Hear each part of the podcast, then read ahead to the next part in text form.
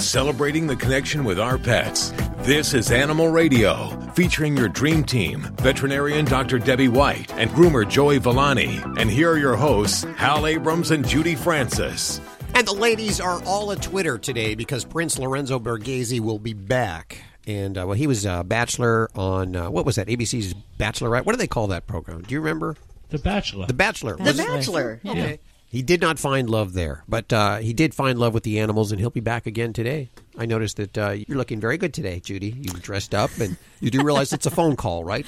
Oh, hairspray on, you know, too. girl can hope. I think you're better off not finding love because just think of all the contacts you make on the show. Uh, that's what what I'm do you want to find love for? You you got 13 women now. Do you got contacts for? Well, we could ask him about that uh, in just a few minutes. Also on the show today, a lady who makes pants for dogs.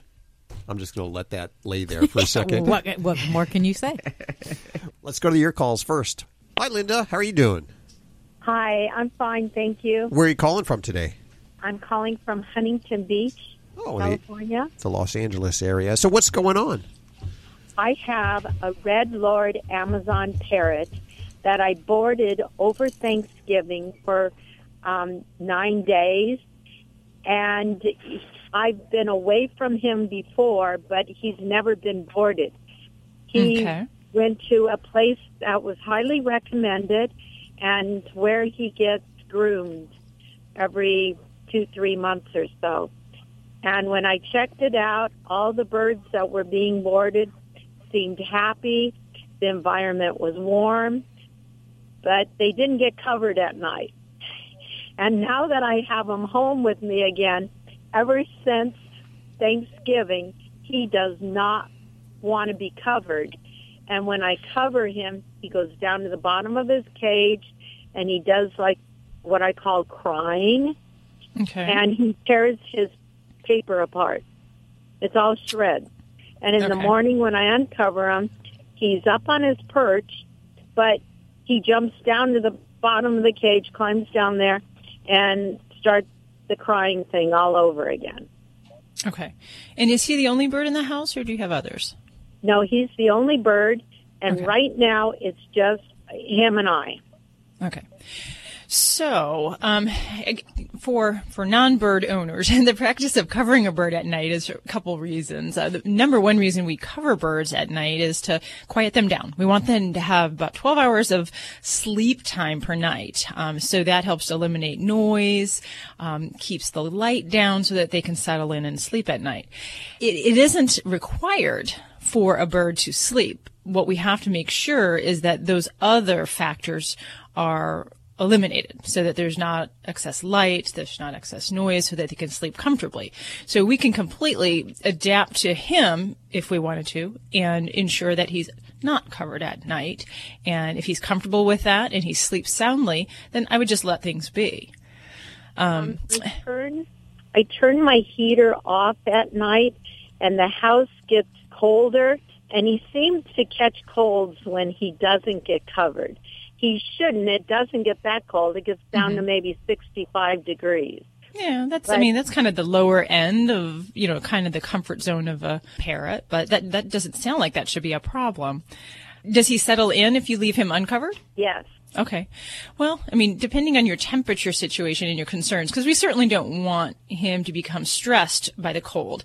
So, and we have to remember, you know, birds don't catch colds from cold weather. They catch it from bodily stress, and that allows these colds to take hold. So, um, what we would talk about doing maybe is you might look into getting um, a, a heating element, uh, like a ceramic heater and you can look at some of the different bird supply websites. Um, but they use this a lot for birds that are housed outside. You know, people who have aviaries or breeding birds, um, just to help keep their temperatures up in cold temperatures. There's no reason you can't use that in the home. But I, if you use that, my cautions with any kind of heaters with birds are only um, to really purchase bird-specific heaters because you don't want to use like little space heaters. There's actually been shown um, information that shows that a lot of these space heaters we use for humans actually have the same um, component that's in Teflon that's toxic to birds. So that can actually cause sudden death in birds if they're exposed to this Teflon that's overheating. Um, but that's more for like the human little space heaters that you'd be worried about. But if you look Okay. for actually bird heaters, they can either affix to the cage or the nearby area, and they're ceramic, so there's no light, so they can still sleep. We don't disrupt their sleep patterns, but it helps to keep an, um, kind of a warm zone in the area for them, and that might help reassure you if you you know you can't uh, cover them for the warming benefits, but um, you know still still give them a little extra uh, warmth support there. Okay. And the other thing he picked up, another bad habit he picked up there, Uh oh, well, my goodness, those birds over there, they must have been a bunch of thugs, huh? I think so. Um, he doesn't like cell phones now. oh. So by the cage and you're just, if I'm just holding my cell phone, he'll Okay. even attack me. To the Really? point of he'll leave beak marks on me. And I was like, I don't know what's going on with him.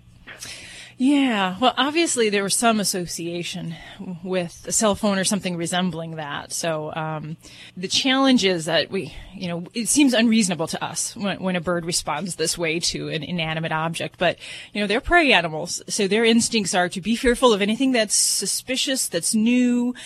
uh, Or that just outright frightens you at time, and, and certainly a cell phone can make noise that could become startling to a bird, depending on what the ringtone is set at, um, or, or, what they hear, or the proximity to them, say even while he's sleeping.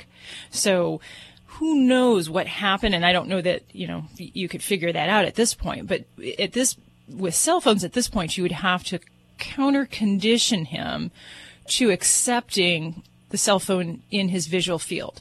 So that is done by working towards his current his current belief is that when he sees a cell phone he freaks out. So he's afraid of that. And so either responds aggressively or fearfully depending on if he can fly away, get away, or if it's right in his immediate area. So the goal is to try to pair that with something positive and something favorable and change his association from that of being frightened and wanting to flee to saying, okay, this is a good thing. And it, the kind of the concept's the same as dogs. You know, if we have a dog that's afraid of, uh, you know, a, carrier and we want them to get used to the carrier, we throw treats in there or we lavish them with love. And the same thing for, for your bird is what we're going to try to do. And, and this would be something at a very, you know, low level. We don't want to force birds because they really don't respond well to any kind of force or any kind of discipline when it comes to their fear, um, and fearful behaviors.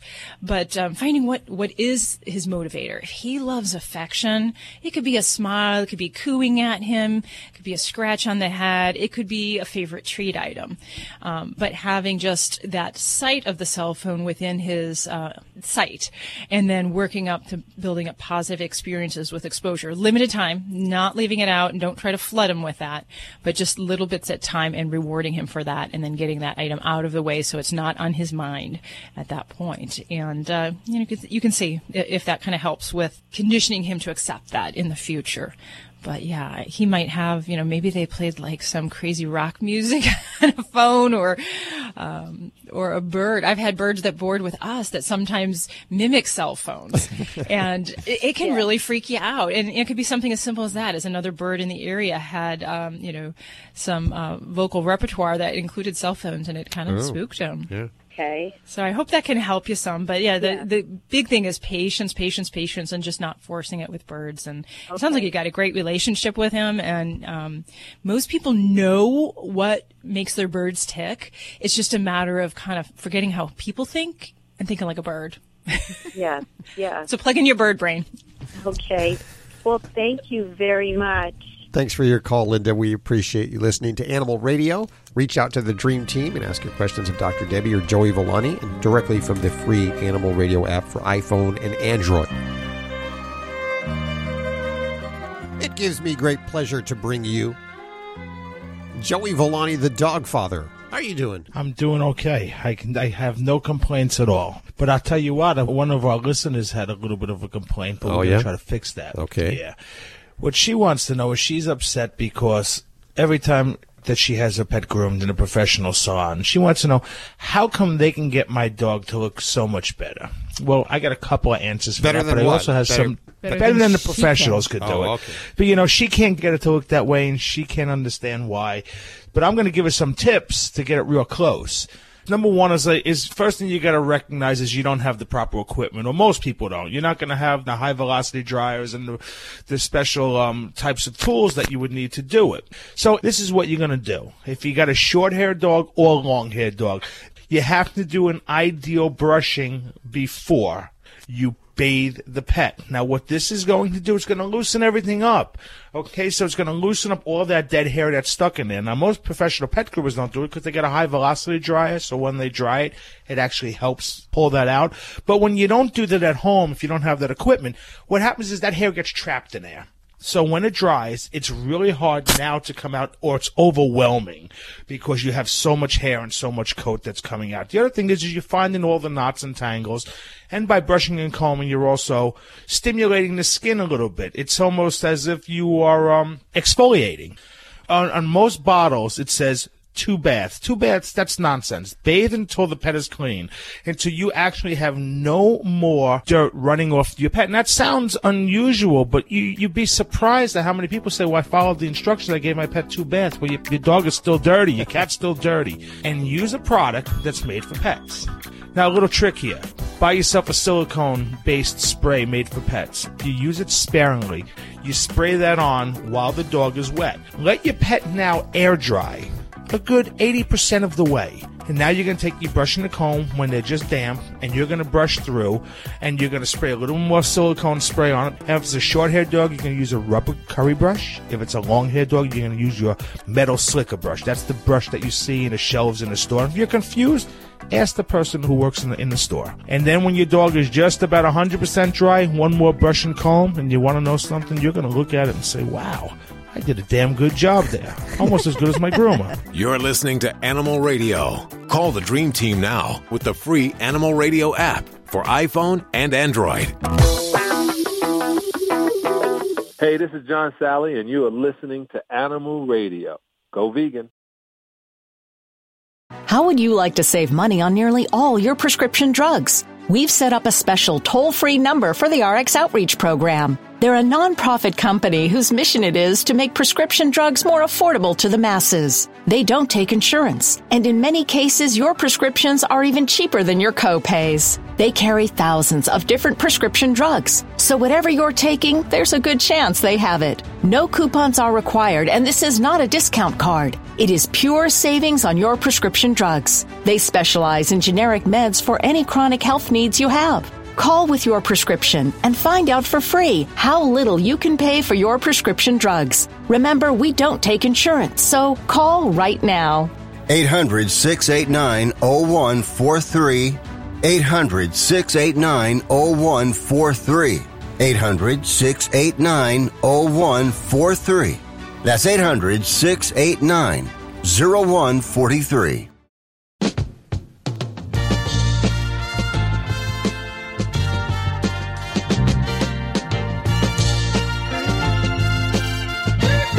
Listening to Animal Radio. If you missed any part of today's show, visit us at animalradio.com or download the Animal Radio app for iPhone and Android. Welcome, my friend. It's Animal Radio. We're celebrating the connection with your pet. We'll head back to the phones in just a couple of seconds. I noticed about three or four weeks ago, maybe even a month and a half ago on Facebook, there was a survey. How do dogs wear pants? And you were supposed to chime in. How do dogs wear pants? Do they wear their, their back two legs, just Uh-huh. uh, or all four legs? What would pants look like on a dog? Pants would be the back two legs, and the shirt or top would be the front two legs. Unless Yeah, it's like the arms. That's correct because that's how we think it is. Well, you know, and uh, if you partake in that survey, you may have answered that way or not. But uh, it did make me think about it. And then I saw this lady who makes pants for dogs called Mozzie Pants. Julie Korth is joining us. Hi, Julie. How are you doing? I'm great. So now, how do how do dogs wear pants? What do pants look like on dogs? We can help you with that survey. So we have a couple different items in our line. We actually have pants that go on the back and the elastic hits about um, right behind their front legs. And we have a walking pant that allows them to go to the bathroom outdoors, cover wounds and hot spots. We have an original pant made for indoor use because it also deals with incontinence, submissive peen, and females in heat, so it has a padded area. Ah. And then our t-shirts could be considered dog pants as they cover the front legs of the dogs. And they also cover wounds or hot spots and keep the outdoor grime outdoors, so no more toweling off at the door. How does someone get into making pants for dogs?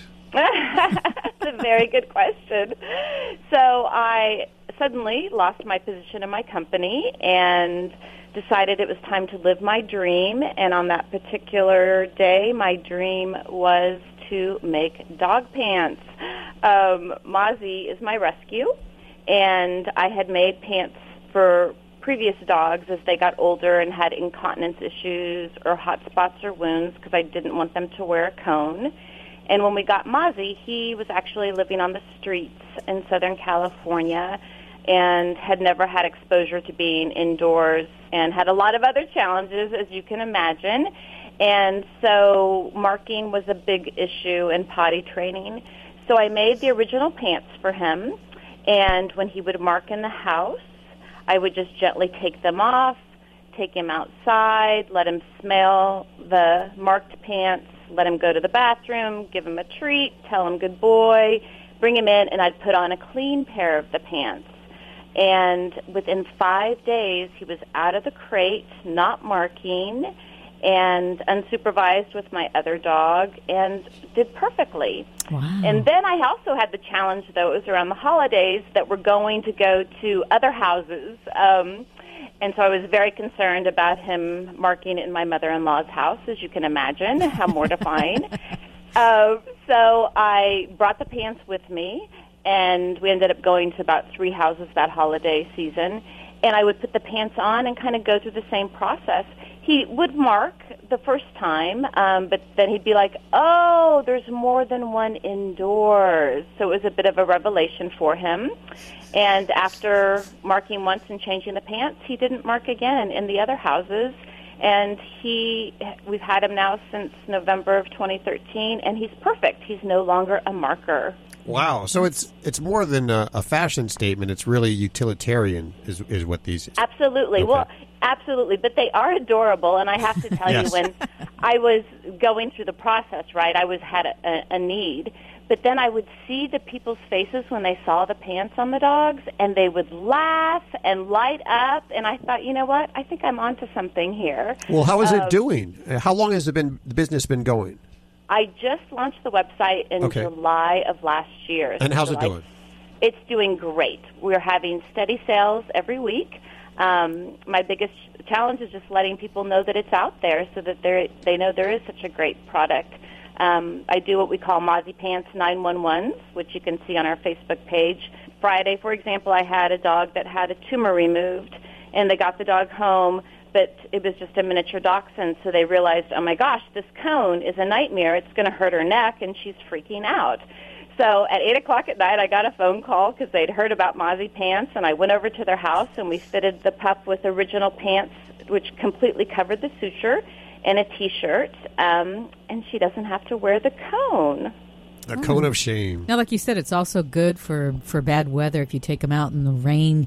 The dogs, I know I walk dogs, and even if it's not raining, their belly, because they're little dogs, their belly comes back all muddy and dirty and wet. Yes, and all we live in the city, so all of the street muck gets on. Yes. Um, and then my other rescue, Cody, he has seasonal allergies and he has hot spots. And I realized if I did the walking pant for him, which is the crotchless one um, that allows him to go to the bathroom. Wait, wait, wait, wait, wait. What was no that? jokes. What was that? No. yes, we have crotchless dog pants. Oh, no. I have to tell you, I've been out just spreading the word personally, walking in the parks and events and things, and I'll be talking to someone and I'll tell them about the crotchless pants. And I can't tell you how many gentlemen within earshot, ears have perked over, and they have rushed over to learn about my crotchless underwear. Well, my dogs wear pants, they're, they're a little bit of a pain because they always ask me, "Does my tail look fat in these pants?" And I Yeah.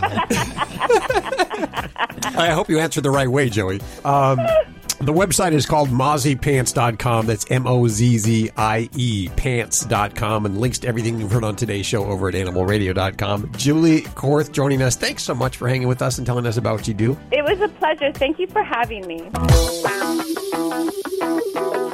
Hi, Randy Travis here, and you're listening to Animal Radio. How would you like to save money on nearly all your prescription drugs? We've set up a special toll free number for the RX Outreach Program. They're a nonprofit company whose mission it is to make prescription drugs more affordable to the masses. They don't take insurance, and in many cases, your prescriptions are even cheaper than your co-pays. They carry thousands of different prescription drugs, so whatever you're taking, there's a good chance they have it. No coupons are required, and this is not a discount card. It is pure savings on your prescription drugs. They specialize in generic meds for any chronic health needs you have. Call with your prescription and find out for free how little you can pay for your prescription drugs. Remember, we don't take insurance, so call right now. 800 689 0143. 800 689 0143. 800 689 0143. That's 800 689 0143. This is an Animal Radio News Update. I'm Lori Brooks. A little noisy in here today, along with Gordy and Lucy, dogs in the studio. But uh, we have some important news, and they wanted to be sure you knew too that there is this dangerous strain of dog flu spreading throughout the United States.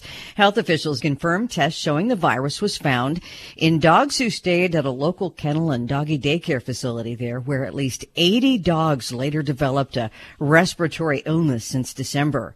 The virus began spreading last spring, in fact, in the Chicago area area and then sickened more than a thousand dogs in the Midwest. Although most dogs do recover, a handful of deaths have been reported. It's also spread now to about 25 states. Experts say this strain of the virus was first seen in Asia, but only recently appeared in the U.S., so no American dogs have built up the immunity to fight it off. This dog flu spreads pretty much the same way the human flu does, through virus droplets that are put out into the air from a sneeze or a cough, or by touching contaminated objects and surfaces, and it can live in the environment too for about two days, lingering on hands or clothing for as long as 24 hours. The most common symptoms you need to watch out for with this dog flu are high fever, cough, runny nose, watery eyes, maybe a sore throat, and a loss of appetite. They say dogs who catch it usually feel kind of puny, lousy for about two weeks. By the way, in Asia, where canine influenza was first detected, it has also been reported to infect cats. But in the U.S., they say cases of cats developing dog flu are extremely rare. However, there is some evidence that indicates pet guinea pigs and ferrets could also become infected. Well, did you see the photo of that turkey that took the internet by storm last week after boarding a Delta Airlines passenger flight? It was hysterical. Shows the bird sitting open beaked, looking very relaxed while being hugged by its owner. Another photo of the same situation was also shared online of the turkey actually being transported through the airport terminal in a wheelchair. It's believed that the turkey was given a seat on the plane because it was claimed to be an emotional support animal. I'm Lori Brooks. Get more breaking animal news anytime at animalradio.com. This has been an Animal Radio News Update. Get more at animalradio.com. Hi, this is Dean Koontz on Animal Radio. Please spay and neuter your pets. You're listening to Animal Radio. Call the Dream Team now with the free Animal Radio app for iPhone and Android.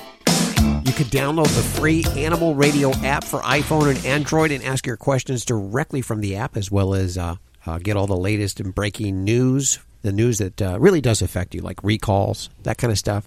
Make sure the food that you're feeding your animals is safe. You'll hear about it immediately if you have that app. And uh, it's made possible by Fear Free Happy Homes, helping your pets live their happiest, healthiest, fullest lives at home, at the vet, and everywhere in between.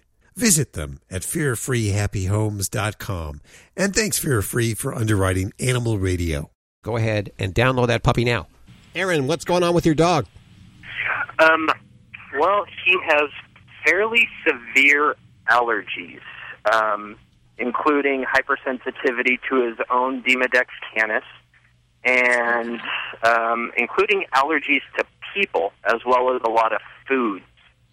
So I was wondering if what I could do to minimize that. I've gone through all of the steroids, all of them, Atopica, prednisone, um, and Temaril P. I've got him on a raw diet.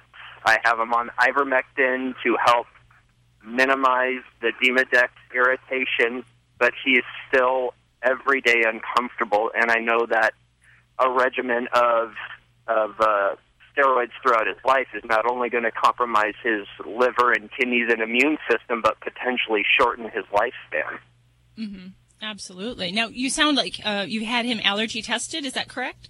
Yeah, we did both the VARL, which I guess are not necessarily very accurate, and then we did the scratch testing, um, and he came up with um, pretty bad allergies to people, to chicken, eggs, corn, rice. Wow. Uh, pretty much everything that's in commercial dry dog food, which forced us to the, the raw diet. Okay. Yeah. Yeah. So, um, if you ha- if you had an allergy tested, did you at any time pursue allergy injections or desensitization therapy? We did, we did, yes. I, we went through that for about a year. It seemed to have no effect whatsoever, and then we were going to do a rush induction, um, and did that. Uh, I'm sorry, we did do a rush induction, and that still seemed to help not at all. And, and I, I know most dogs are allergic to certain seasons. He seems to be allergic year round. Okay. Yeah, and wow, what a, what a lot you got going on with this baby. I mean, the real problem what we have is that when we attack a lot of these allergy issues with the immunosuppressants, the prednisone, the cyclosporine, uh, things like the Demodex kind of come to the surface and truly um, we are hesitant to try to use anything really potent on the allergies till we can clear the Demodex, and that can take a long time. Um, some dogs we don't clear it, and it's a constant battle with that. So for me, when I hear of a pet that we're dealing with allergies that's having an active Demodex break, um, that's where I try to focus a lot of my efforts. That and any other concurrent infections, bacteria infections, yeast infections, and try Uh-huh. to address those things and to address that as much as we can, and then say, okay, let's regroup and then look at things uh, like steroids or uh, cyclosporine, because it's actually the use of things like steroids indiscriminately a lot of times with these allergy patients that they give relief, but they can set up the pet to um, break with these uh, mites, uh, the Demodex So Right. that is that's probably the, the best avenue that I could say to go to try to get a handle on things. And then if diet, if it is a year round issue, then gosh, yeah, the diet would be uh, a huge focus on how I would try to um, address that. And and definitely a lot of the um, the blood allergy testing for food allergies is not always very useful. Um, Yeah. So we usually try to do more of uh, the elimination diet. So things like raw are fine, but there's still things in raw food that can be an, an allergen. Um, so I'm not sure what therapies you've tried, but whether we go with a hydrolyzed protein or even a novel protein diet where we're trying to eliminate and only pick a few ingredients and keeping it really uh, pure, if you will.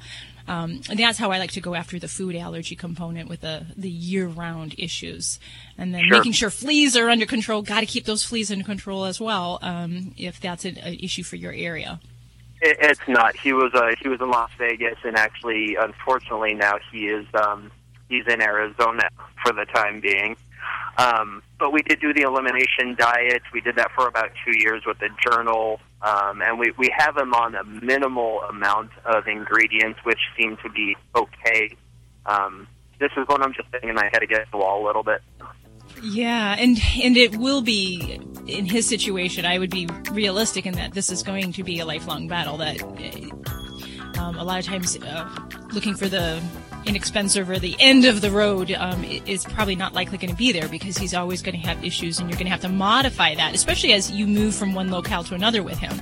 Um, and I recently had someone move to from Michigan to Las Vegas, and they said, "Oh, we did all the allergy testing in Michigan, and you know what? We know he's allergic to things." And I said, "Well, you know, after you're in a new environment, there are different allergens, and some may be a greater component than others. So, um, retesting when there is a move and potentially going on another allergy therapy um, might be another thought uh, to consider as well." Aaron, we wish you the best of luck with that. Lori Brooks working hard in the newsroom. You've got a couple of dogs in there today, and uh, yeah, I do. I, I don't. Lucy and, Yeah, and Gordy. Lucy and Gordy. Now, Gordy doesn't usually come in, does he? Um, yeah, what he wants. Gordy is a hospice dog, so Gordy gets to do whatever Gordy wants to do. Does he help you pick news stories? if he happens to be at my feet, but no, usually he prefers to be up in upstairs in the bedroom. You're listening to Animal Radio. Call the Dream Team now with the free Animal Radio app for iPhone and Android.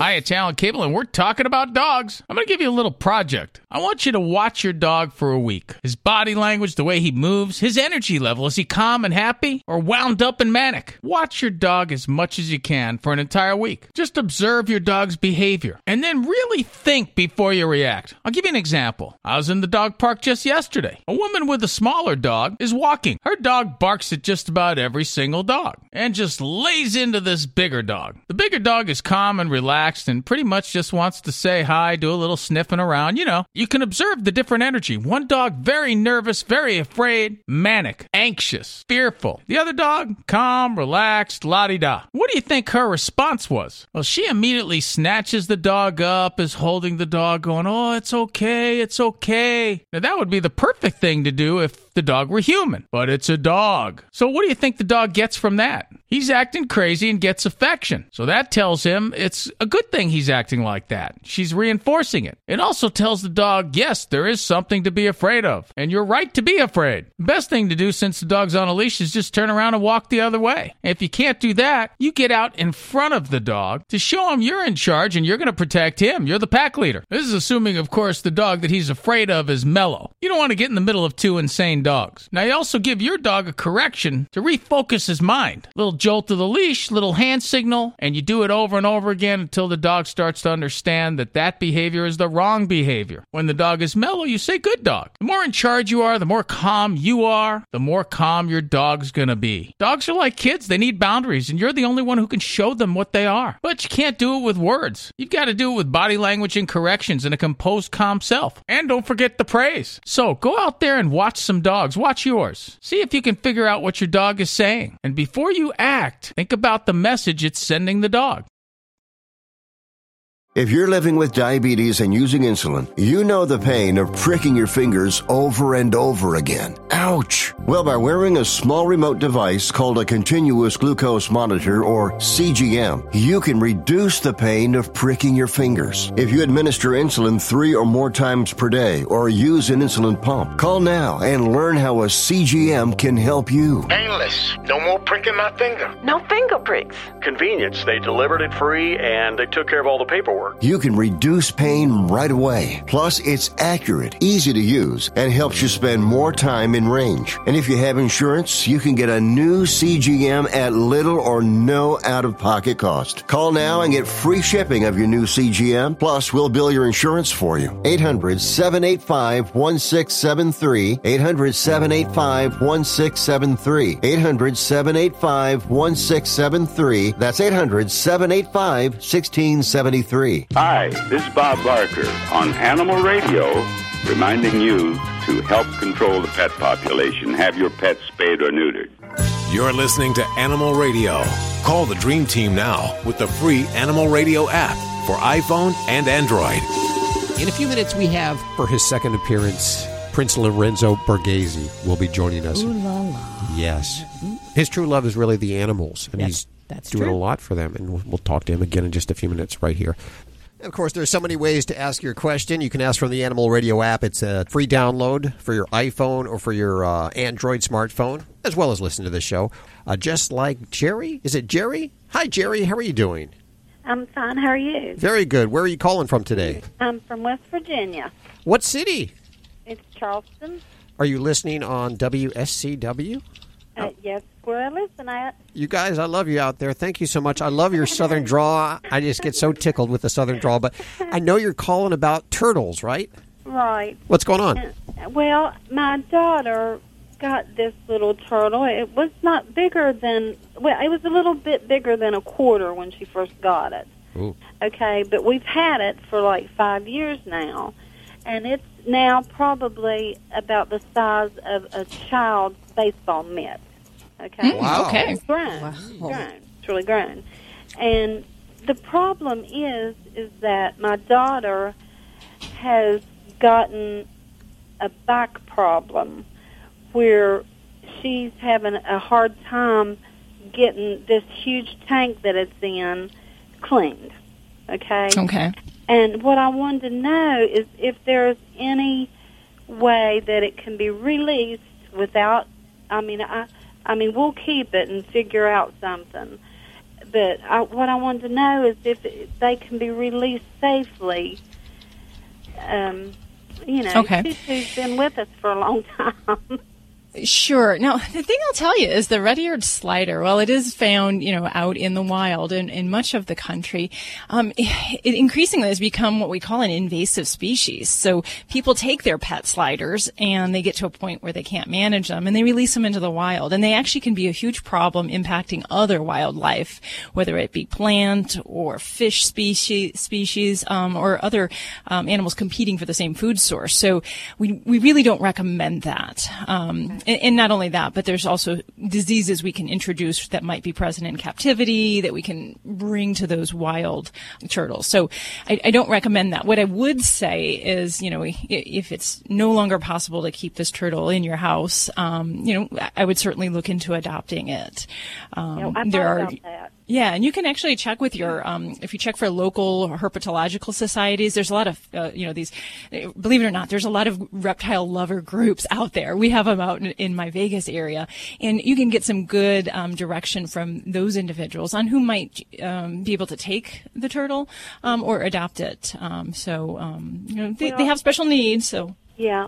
What about okay? It's in this a big aquarium, but what can they can they be put in um, like a tote or something that's not as heavy, or do they just? I mean, I didn't know if that kind of plastic would hurt the turtle, or you know.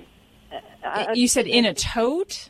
a tote, like know, you know, like a big tote, a big plastic tote, and it would have more Like a storage because tote. I, I, I don't know if they could. Can they get out? I mean, are they? They're not all water, are they? I mean, they don't have to be in the water all the time, do they?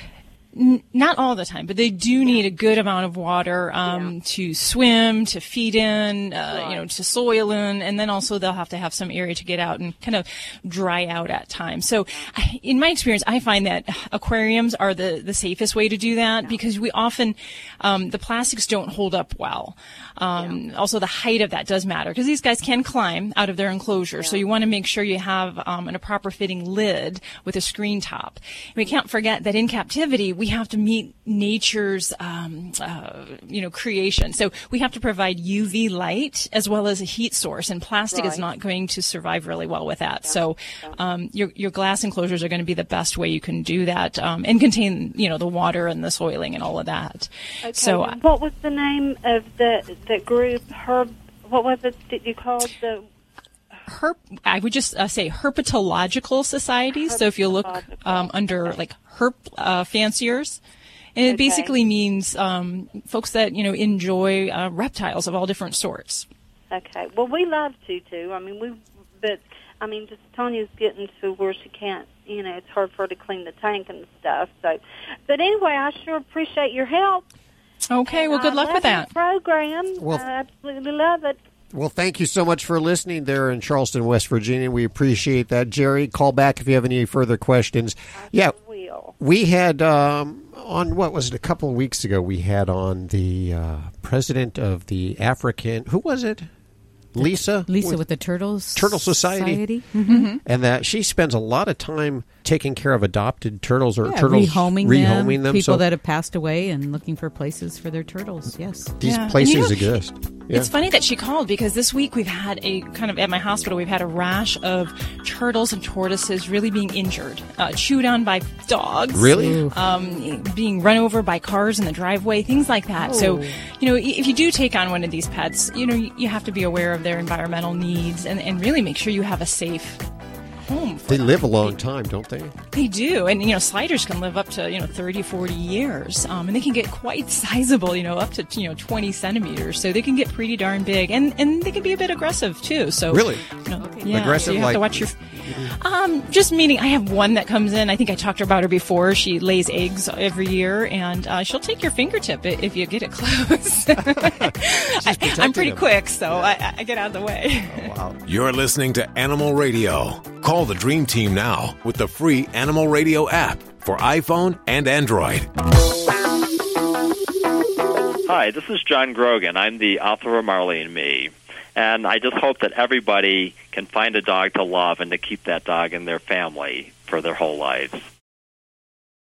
If you're living with diabetes and using insulin, you know the pain of pricking your fingers over and over again. Ouch! Well, by wearing a small remote device called a continuous glucose monitor or CGM, you can reduce the pain of pricking your fingers. If you administer insulin three or more times per day or use an insulin pump, call now and learn how a CGM can help you. Painless. No more pricking my finger. No finger pricks. Convenience. They delivered it free and they took care of all the paperwork. You can reduce pain right away. Plus, it's accurate, easy to use, and helps you spend more time in range. And if you have insurance, you can get a new CGM at little or no out of pocket cost. Call now and get free shipping of your new CGM. Plus, we'll bill your insurance for you. 800 785 1673. 800 785 1673. 800 785 1673. That's 800 785 1673. Celebrating the connection with our pets.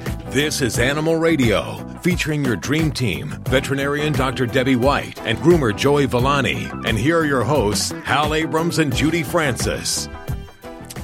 If you uh, just tuned in this hour, last hour you missed uh, the lady who makes pants for dogs. And uh, quite an intriguing. And if you missed it, that's okay. You can head on over to the Animal Radio app for iPhone and Android and listen to it again. But this hour, I'm telling you, it's going to get even steamier. The ladies are very excited. Prince Oh, my. Lorenzo Borghese will be back with us, and uh, for his second time. I don't know what you he's can up to. leave, Hal. We we don't need you for this one. Us girls can take over this one. I'll just go. No reason for me to be here. Why don't you? Uh, why don't you invite any? Uh, you know, hotties, uh, female I hotties. do. I, I make it balanced. There's been plenty of women on that okay. you've been oh, gaga Hell, you're over. just. He's just overpowered right now. We've I got know more, you can't more gals. stand it. I think Joey has already left. In fact, he's so he intimidated. Yes, he did. He was too intimidated. Yes. Uh, so uh, that's coming up this hour. But before that, we're going to take your calls, and we'll also do a check of the news. And you're working on that, Lori. What's going on? Well, there's an incredible story about a town that has done really what you think would be the impossible to help dogs in their area over their fear of fireworks. It's amazing. Huh. Okay. I wonder what they did. I don't know. I Yeah. hope What something, could you do? We'll tell ya. Something we could use because I know Ladybug freaks like nobody's business when she hears fireworks. Yeah, and one of my cat runs under the bed. We just go out of town. oh yeah. But do you take the dogs with you? Oh well, yeah. I'm not afraid of the fireworks. Hi, Aisha. Hi. You must be a child of the 90s, a young gal, huh? Oh, well, you're flattering, but not hardly. A child of the 70s. Really? I thought Aisha was kind of a newer name, no? No, it's one of the older ones. All the other shuz are the newer ones. Oh, I'm one of the old shuz. So what's going on? I have Dr. Debbie right here. I understand something's going on with your animal. Yes. Hi, Dr. Debbie. How are you doing? Hi, super. And how about you?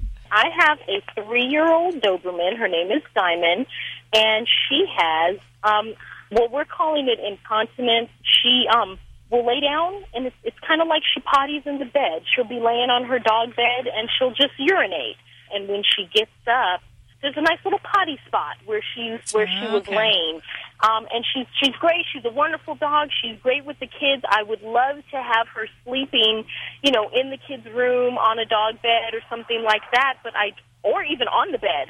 But I just can't trust that we won't have that problem with the urination. And she's pottying outside during the day. Okay. Oh, Yeah, yeah, yeah. Um, and so it's not a potty training issue. She knows to go outside. Um, it just seems like usually when she's sleeping, if she has been asleep for a long period of time and she gets up, whatever blanket or area she's on, there's a nice little urination spot right there. Mm-hmm. Okay, yeah. And Alrighty, so, um, and- and I've been told that there's medication I can give her, but no one seems to know the name of the medication, anything about the medication. Um, so just your thoughts. Okay, absolutely. Yes. And when we have a dog, especially a female dog that is incontinent, leaking urine when they're sleeping or relaxed or getting from a lying position, getting up, um, Yes. we, we tend to look for female um, incontinence um, medications. And is she spayed by any chance? Yes, she is. She is okay. Because the the number one population we see this in is the spayed female dog, and some some thoughts actually uh, recognize this problem could be as high as fifteen to twenty percent of dogs that are spayed. So Oh, one of the reasons that nowadays many um, folks with the laparoscopic spays are actually just removing the ovaries. Because it's uh, thought to maybe be implicated with that. Um, Okay. But yes, so there are some very useful medicines, and I can tell you my own Labrador is on two of those to help control her problem because Oh, um, it was. Yeah, I recognized it in my dog at two years of age. Um, Okay. And so the first line medication, um, well, I'm going to back up. First, the, always what I'd like to do first is to check a urine sample, make sure nothing's going on in there. No signs Okay. of infection, make sure there's no crystals that might make us worried about bladder stones, things of that nature. Um, once that's good, then I'll look at the medicine. And the first one we go to is uh, phenylpropanolamine, or Okay. Proin is one of the common trade names of that. And that's something that it's generally given twice a day to three times a day, and um, can for many dogs do wonderfully to help improve the tone in the bladder so that we don't have these leaking episodes. Okay. Um, Beyond that, there is also an estrogen compound. It's called diethylstilbestrol, and we Oh, wow. we abbreviate it DES. Okay. Um, And okay. it, it has to be uh, compounded at a outside pharmacy that uh, makes prescriptions. Um, so you probably won't find that readily at your veterinary office unless they already have someone compounding that. Um, and that um, is not always the first choice because it's an estrogen compound, and we have to kind of watch to make sure we're not giving too much, um, that it can suppress the bone marrow. We can lead. Uh, re- lead to problems with uh, anemia. Um, I've never seen it. Um, it can happen, and we worry also about you know giving too much causing estrogen stimulation. So maybe feeding the concerns with breast cancer. Um, So we want to use this cautiously with veterinary supervision. But I can tell you. mm, Um, that yeah, drug, what is, what um, is your dog? You said your dog is on what? she is on both of those. Oh, wow. Okay. Yes, and um, we actually had her on the phenylpropylamine for quite a few years, and she did well with that. And then eventually we lost control, and she started having leaking. So we added in the DES, and that's usually added in. At first, we started on a daily basis, and then some dogs we get down to just maybe once or twice a week, and Oh, wow. that kind of helps control. And it's interesting. Both of these medicines, when they're used together, they they work better than one agent by themselves. So um, it's not unusual that we'll we'll use them together for a pet. And I'll have to tell you that um, you know Dobermans are definitely a breed that can have an incontinence problem even if they're not spayed. So um, wow. we do see that um, very commonly in these in these gals. So uh, Could it have um, anything to do with the tail docking, or is that just not not it? Probably not. Um, and, Okay. and I mentioned Okay. that, you know, there's some thought that perhaps uh, having surgery in that area, basically having the uterus removed, might cause some change to the nerves in the area or to, uh, you know, the, the structure in that area. But um, now, and then there are some other more extreme techniques, and I can't tell you I've had anybody go through them, but I've heard of some fellow colleagues um, that pets can have collagen injections into the bladder. Oh, wow. And that um, helps to give a little bit of a thickening to the bladder. And for many dogs, that may work wonderfully, but it can have a temporary effect. So they have to go back for you know additional treatments, and that's usually done at specialty centers, um, vet schools, things of that nature. So Okay, um, okay. not widely used. Okay, okay. Um, thank you. We wish you the best of Yes. luck with that, Aisha. Thanks for calling. Okay, thank you so much. Animal Radio. Hey, how you doing today? Good. How you doing? So far, so good, but it's still early. Who is this? Uh, this is Bill. Hey, Bill. I've talked to I've talked to you guys before. As a matter of fact, I think I'm. I, I mean, I know I'm the one that gave you the uh, thumb cure for your uh, sore throat. Oh, I use it all the time now, and I pass it on. Thank you so much for that information. Isn't that amazing? It is amazing. I never get a sore throat now at all. I haven't had a sore throat in probably 15 years. Yeah. Yeah, it's improved my sex life too, and uh, yeah. How are you using this?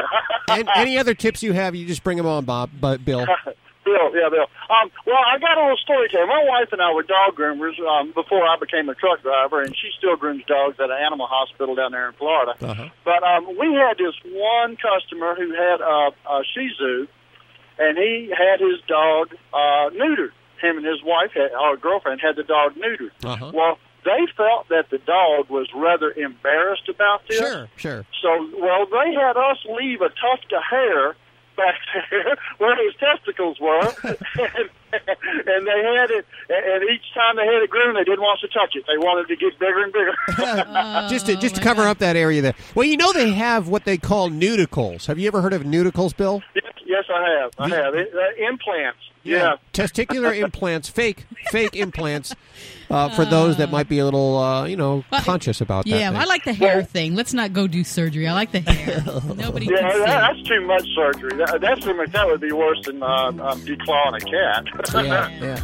Okay, well, you know, I guess that's another solution if you're one of those people that uh, doesn't want to get your animal neutered simply because they won't look macho anymore. They won't have those things look dangling there. yeah. yeah you can I cover it up with hair. It, I kind of think it was an owner problem instead of a dog problem. it usually is. Yeah. Usually is. The dogs aren't too concerned about that. Bill, thank you so much for your call today. Thank you very much, and uh, keep keep squeezing them thumbs. I will. I'm squeezing them right now. You're listening to Animal Radio. Call the Dream Team now with the free Animal Radio app for iPhone and Android. Hi, it's Alan Cable. Here's a dog tip for you. You're at a dog park. You don't like letting your dog off the leash. You're not certain if your dog will obey you when you call him, but what the heck? You feel bad, you want him to run free. So you let him go. Everything's going great till this one dog shows up and your dog takes off. You try calling him, but he pays no attention to you. Now think about it. What's your next step? Is it frustration? Yelling? Do you walk towards the dog, mad, body all tense, already knowing as soon as you get close, he's gonna run away? The only thing you can think of is you gotta get him by that collar. Okay, let's stop and look at this. Your dog's not listening. He doesn't respect you. Dogs respond when you're secure and confident, calm, when you act like a pack leader. Now, providing your dog already understands what it means when you say come, if you can approach him calmly and put him in the submissive position below you, give him a correction right then and there, bad dog, put him on a leash, great. But if you can't catch him, well, the odds are you're going to be frustrated. You got to fight that. Now, you probably shouldn't have let your dog off the leash because you knew to begin with he wouldn't listen to you. He wouldn't come when you called, but you did. So the point is, what do you do? What's your response? Turn the opposite way and start walking. Now, some dogs are not going to pay any attention and not care that you're gone, but most dogs are going to notice because you're walking away from them, the pack. You're giving them no attention, nothing. So what do you do when your dog does approach? Reprimand him for not listening the first time? Heck no. Every time your dog comes to you without being called and is close to you, praise him. Good boy. Because if you reprimand him when he comes to you, he's never going to want to come to you. He's going to associate it with unpleasantness. Well, every time I go over there, I get yelled at. Instead of every time I'm near that other dog, well, I get some attention. You correct them when they're doing what you don't want. You praise them when they're doing what you do want. And when they're calm, just laying there, that's when you give them attention. When they're jumping around like freaks before a walk or when you just come home, pay no attention to them till they mellow out. You can even say that mellow out. When he gives you that, you praise him. Teaching your dog to be mellow and calm, that's the way to go. That's when you give attention. Do you travel with your dog? Of course. My pets are part of our family. Me too. I take Daisy with me everywhere. Right, Daisy? So, how do you find out what hotels welcome your dog? I read Fido Friendly, the travel and lifestyle magazine for you and your dog. Sounds perfect for planning our next vacation. Right, Daisy? It is. Their motto is Leave No Dog Behind, and they have great hotel and destination reviews. Where can I find the magazine? Go online to FidoFriendly.com. I will for sure. Come on, Daisy. We're off to find our next adventure. Hey, this is Sean Hayes on Animal Radio. Remember to spay and neuter your pets. Check out Animal Radio highlights, all the good stuff without the blah, blah, blah. Browse on over to animalradio.pet. It's Animal Radio. and the moment all of the ladies have been waiting for the entire show. Hal. For, back for his second appearance, we have Prince a lot. Lorenzo Borghese joining us. Welcome back. How are you doing? I'm great, thank you. How are you? Spl- couldn't be better. The ladies, uh, they all get a Twitter when you come on the show. Yeah, we wanted to kick Hal out of the studio. We don't need him for this one. Well, I wish I was in the studio with you. It'd be a little more fun. Well, we spoke. Oh, maybe we. Okay. Yeah, next time. Next time. There you go. You found your real love, and for listeners that don't know that, that's the animals. Well, I founded a charity called Animal Aid USA, and I I, uh, I, I co-founded it in 2012. And it's a group of all volunteers, meaning no one gets a paycheck, and we just do it because we love animals. And my group drives from South New Jersey to Georgia once a month, and we go to uh, very high kill shelters in Georgia, and we save on average about 175 dogs a month. Wow. So you're you're transplanting dogs that are otherwise homeless in the southern part of our country to the northern northeastern part of our country to find homes. Um, well, we, we're transporting them from Georgia in a county that, that unfortunately has a very high kill rate, and the, the shelters that, that we deal with have a 98% kill rate that we brought down to 10%. And through our receiving rescues and our partners, we actually transport the dogs anywhere from actually Florida all the way up to New Hampshire, but primarily on the on the East Coast. Are there anything special about these dogs, or are they certain, um, you know, breeds or appearances that you might, don't have in these other areas? Um, well, the, what, what's special about them is, is I, you know, first of all, that they're dogs, and I think they're they're all special. But um, what's interesting is the area that, that we pull from. There's a lot of purebreds there. There's a lot of puppies. There's there's you know very cute mutts. There's uh, I, I don't know why, but for some reason in, this one area, there are a lot of I guess not responsible pet owners that don't and neuter, but have purebreds and, and cute dogs that are, that continue to get pregnant, and they just let these dogs out, and the dogs are roaming the streets, or they're using for target practice. Some are shot, some are hmm. run over by cars. It, it's it's just really sad to see. And what we do is we take pictures of all these dogs and we send them out to our receiving rescues to see if they want to take them. And if they do, then we pay for their shots, we pay for spay neuter, and we get them a healthy dog ready for adoption. And they actually make money from us because they get an adoption fee. Now, now on the the Bachelor, you didn't find true love, but you recently found true love of another breed. Tell us about Titan and how you met Titan. Well, Titan, I, I, I actually live uh, on the East Coast, and I know this woman Kim, who's out in California, and she's involved with Shelter Hope Pet Shops. And I've worked with her in California to help save some of some of the dogs out there. And um, I, I was going out there for a TV segment, and they said, you know, let's go ahead and, and put together a PSA, public service announcement, promoting pet adoption.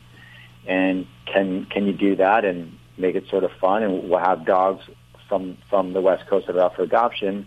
So I went over to her house, and there were all these really cute dogs available for adoption. And I said, I really want to promote um, pit bulls because they're actually one of the most loving dogs in the United States, but unfortunately are one of the most common dogs to get euthanized and, and one of the most dogs um, that people don't really understand. So um, the the skit is that I have all these dogs to choose from. And out of the dogs, I pick Titan, which um, is not only a pit bull but is a is a male pit bull. and everyone thinks that I'm going to be picking, you know, a human and a female human, and, and I go home with a male pit bull.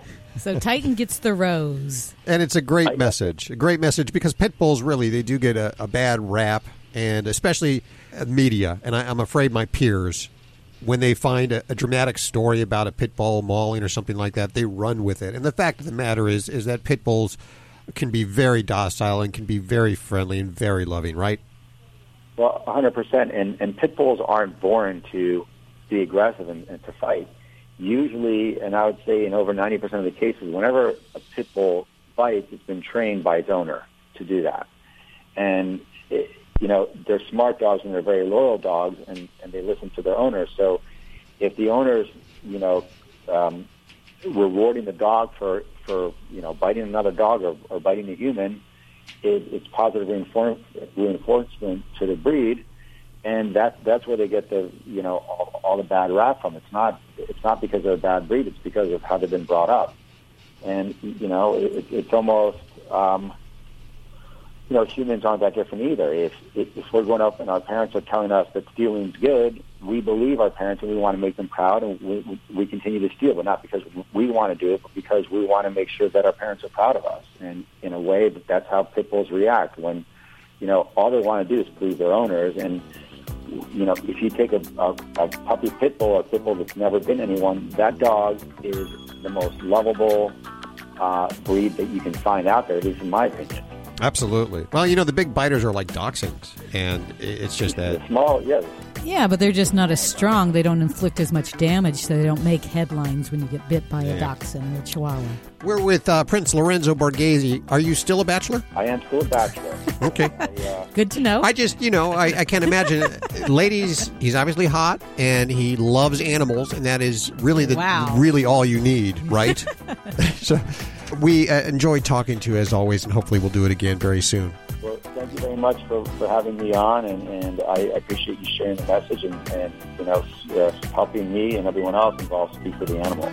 If you want to see the video that uh, Prince Lorenzo Borghese was talking about, I'm going to put a link over at animalradio.com. You're listening to Animal Radio. Call the Dream Team now with the free Animal Radio app for iPhone and Android. Hi, this is Jesse Tyler Ferguson from Modern Family. I'm on Animal Radio. Adopt a pet.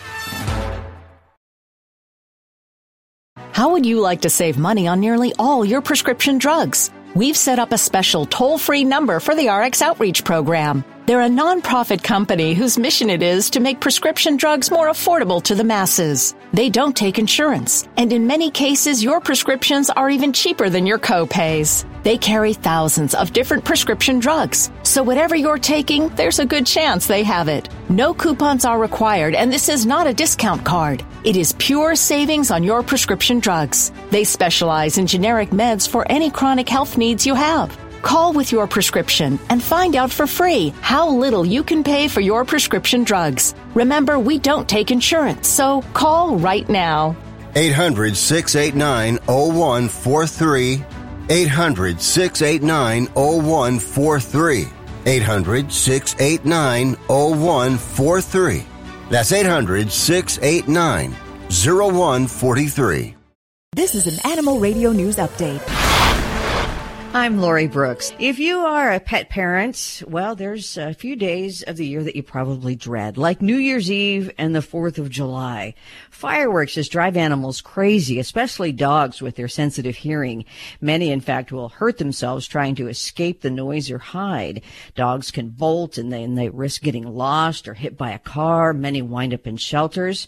Well, one town in Italy is now taking a huge step to reduce the fear of fireworks in their non-human population. They're making a new law that fireworks in their town must now be silent as a way of reducing the stress that the loud noise can cause to animals, not just pets, but also to wildlife too. All right, wait a minute now. Okay, because I have to comment on something. Of course. How do you sell fireworks that are silent? I want to go into that Here's- market because I'll make a lot There's a of company money that selling makes silent fireworks. Really? There's a company that makes them? Yeah, there's that's what I found in the article. There's a company that makes them, and they're like starting to do booming business. but I thought the same thing. That would be no pun intended. How let's let's let's think about this now. We, Yes. we, we might corner the market here. I want to know how they do that. Is little silencers on each one? I like the visual better than the noise. Three months ago, a dog named Pirate and his owner arrived at a hospital in Argentina. The dog's owner had to go into the hospital for surgery, but sadly he passed away. Pirate, though, never left the hospital, and now he roams the halls hoping to meet up again with his human.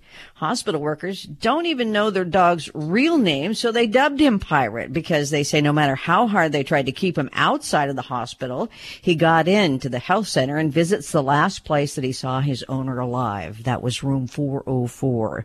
Well, according to a local newspaper there, when the pet owner died, the hospital staff wanted the dog gone.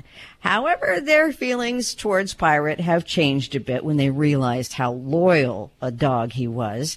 Now Pirate has been officially adopted as the hospital's mascot and comes and goes as he pleases. In fact, they say nobody really knows where they can find Pirate during the daytime hours, but at night he can always be found comfortably sleeping outside room 404. I'm Lori Brooks. Get more breaking animal news anytime at animalradio.com. This has been an Animal Radio News Update. Get more at animalradio.com. Hey folks, this is Jackson Galaxy. You're listening to Animal Radio. Please do everyone a favor, spay or neuter your animals today. You're hearing Lucy starting to throw a fit. Growling. yeah, this is her. Give me attention now. She wants attention. Give her attention. Give her a big old hug. Lucy. Oh, Lucy. It's Animal Radio. We're very lucky and blessed we get to take our animals to work, and sometimes it means they want attention dur- Now. during the show. and uh, we give it to them because that's how we roll here at Animal Radio.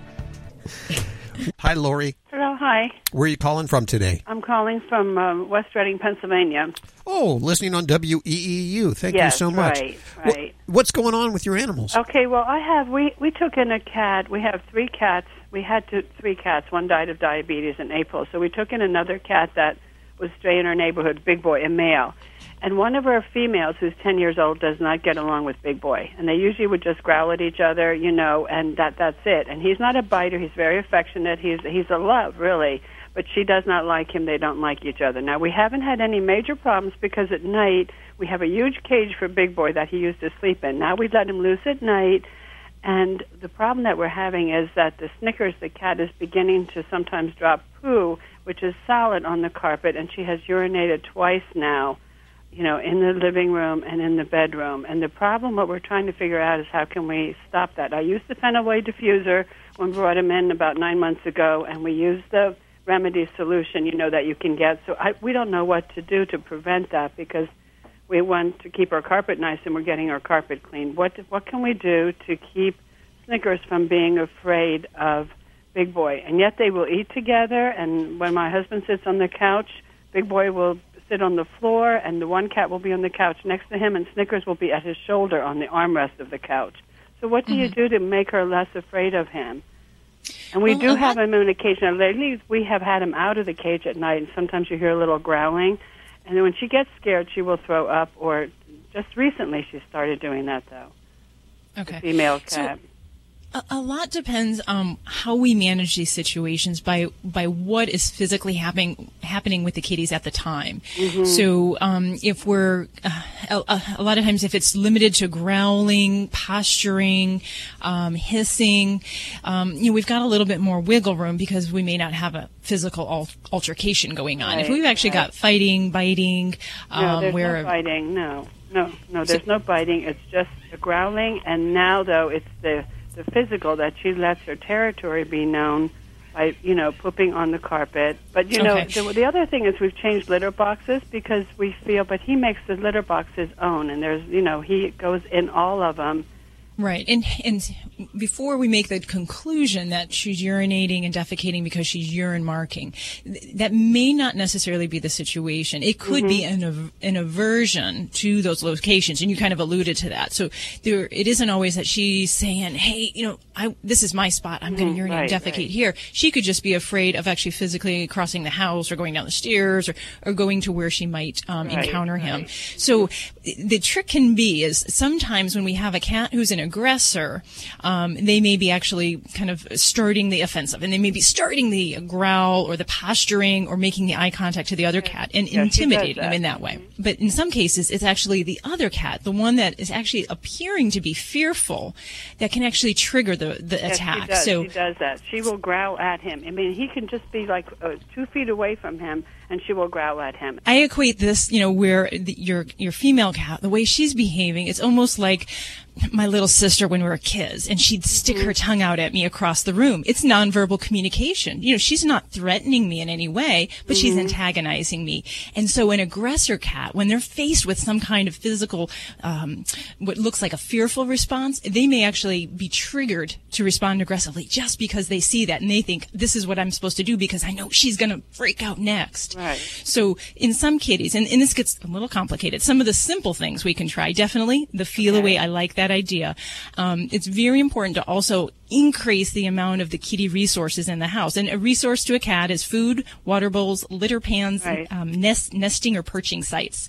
We so have if three you have we have been changing. We have been changing the location. yeah.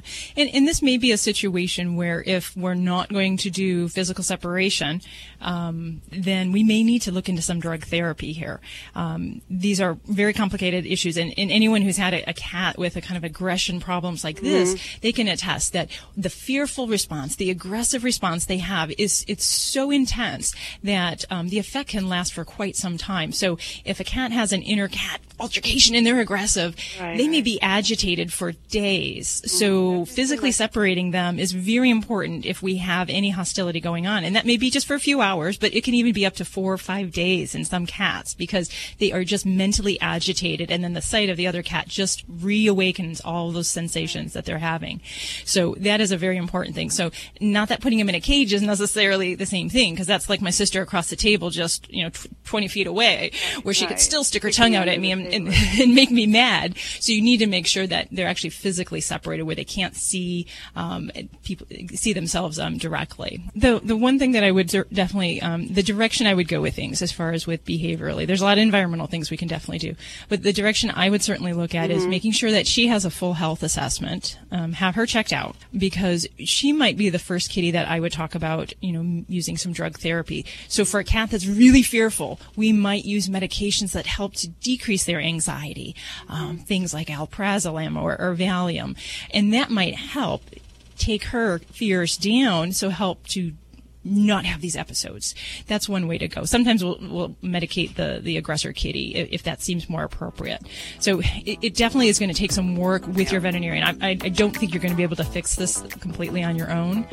Um, and I would, you're doing some things that are really very good. And one is that using food as a positive reward. And that is um, just a natural thing. You know, cats love food. So you should really spare that for when you want to put the kitties together, when they're in a calm, non-agitated state. And that's when the food comes out. And you can even make it a special treat. You know, that's when the canned food comes out um, or a special treat that they really like. And as long as they're behaving calmly, quietly, there's no posturing, there's no hissing, then that food makes it a good experience. And then you say, okay, that's enough. Let's separate you guys. We were going to end on a good note. And, um, you know, that's a good therapy session. So that's the kind of thing you can work with at home. You got a lot of work here. I, I, I definitely, I, I feel for you, Lori. You're listening to Animal Radio. Call the Dream Team now with the free Animal Radio app for iPhone and Android.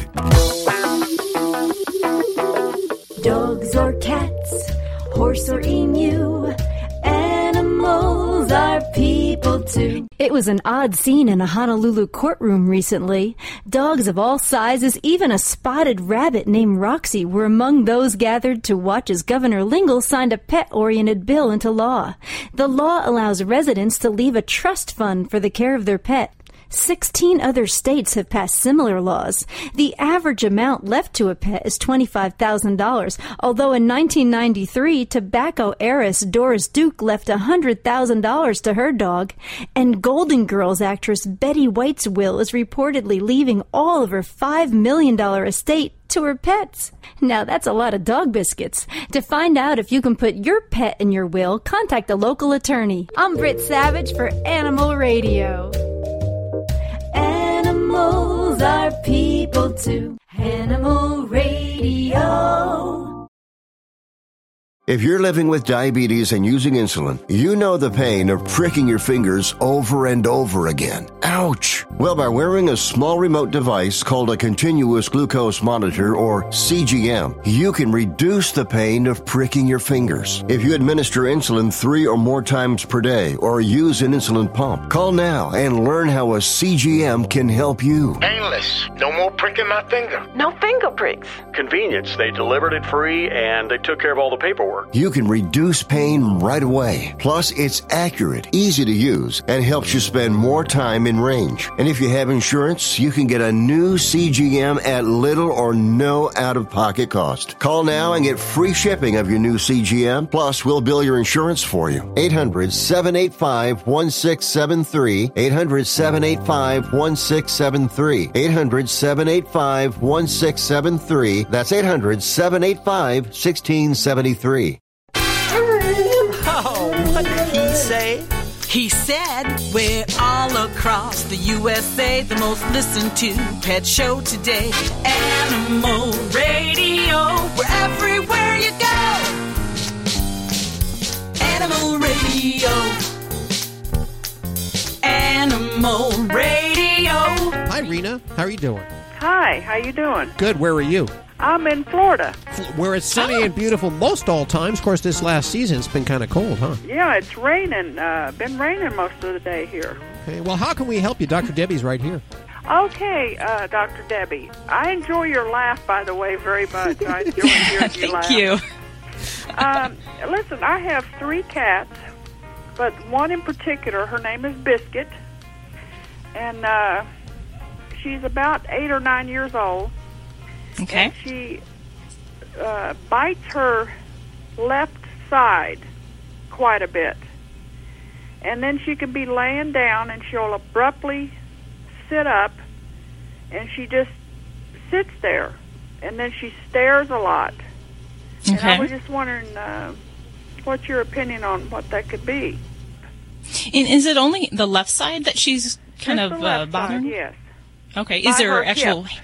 By her hip Okay. and her leg. And I've looked, you know, at her skin. I've taken her to the vet, and uh, he said he would have to, you know, do X-rays or scrape uh, some skin off, and that was Mhm. quite expensive, and I didn't have that done. And I was wondering if you knew what that could be.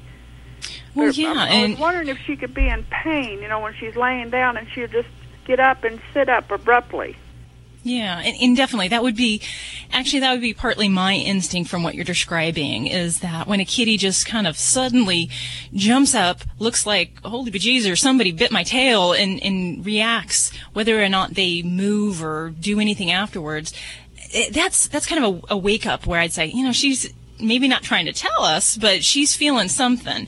And uh, there actually, I've seen a lot of kitties with some similar syndromes where it's not always an easy thing where we can peg a diagnosis just off of what what we have so far, but it does give us a, a, an index of suspicion that there is something, and that this doesn't sound like it's necessarily a behavioral problem. So I would go looking for things that can cause pain, um, things that can cause any kind of distress, even when we throw in that kind of grooming behavior. If she's excessively grooming in a certain area, um, you know, we would think of skin disease. We can actually think of allergies as well. So uh, allergies, uh, food allergies, or food intolerances can cause pets to do some kind of strange behaviors where they're kind of uh, uh, woken up almost, if you will, at times. But um, talk about that, Dr. Debbie. The uh, food they've been on science diet for quite a few years, and and I Mhm. forgot what you said. Like take them, it takes a month. excuse me, it takes a month. Like uh, change their food slowly, and then didn't you say something about it takes a month to get uh, to change them to something else?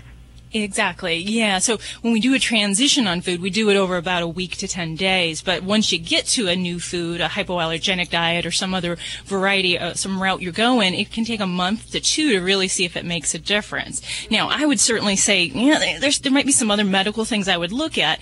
And, you know, if your veterinarian's talked about doing something like an x-ray, I'm going to back him up on that because I really think getting an x-ray can tell us quite a bit and some s- particular syndromes that I might look for that might be related to this could be something as simple as arthritis.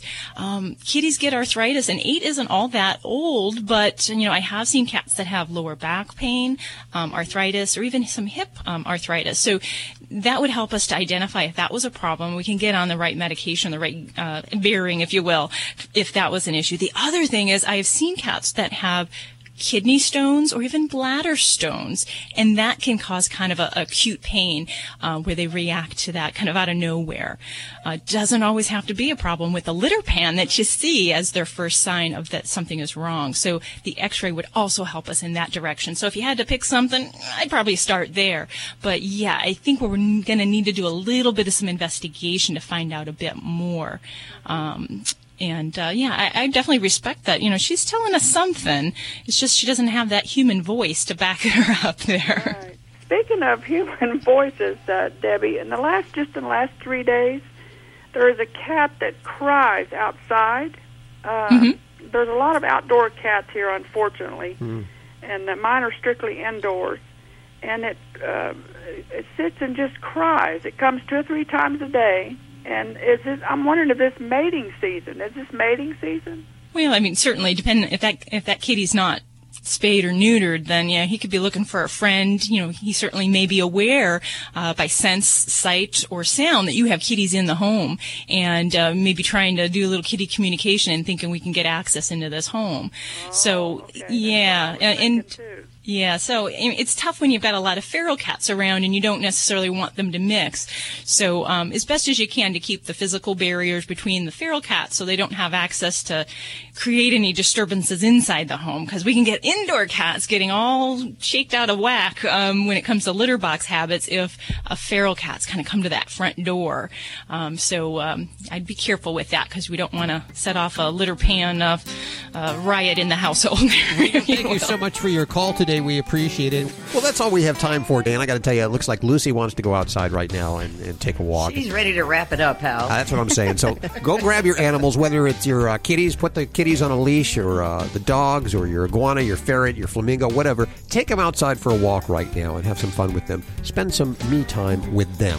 And if it's cold outside or wet and mushy, you can Wear- put, wear pants. Put some pants on your dog. I wonder if she makes flamingo pants. That's so weird, Hal. I'm just trying to imagine that. I, I, don't, I, I don't, don't know. What about pants for ferrets? They have little legs, tiny little Oh, they get out of them. They're so sneaky. Okay, we we definitely need to get out of the studio now. Have a great week and be sure to visit us over at animalradio.com or download the Animal Radio app if you haven't done it. And we'll catch you next week right here for more Animal Radio. Bye. Bye bye. Go on, Lucy. This is Animal Radio Network.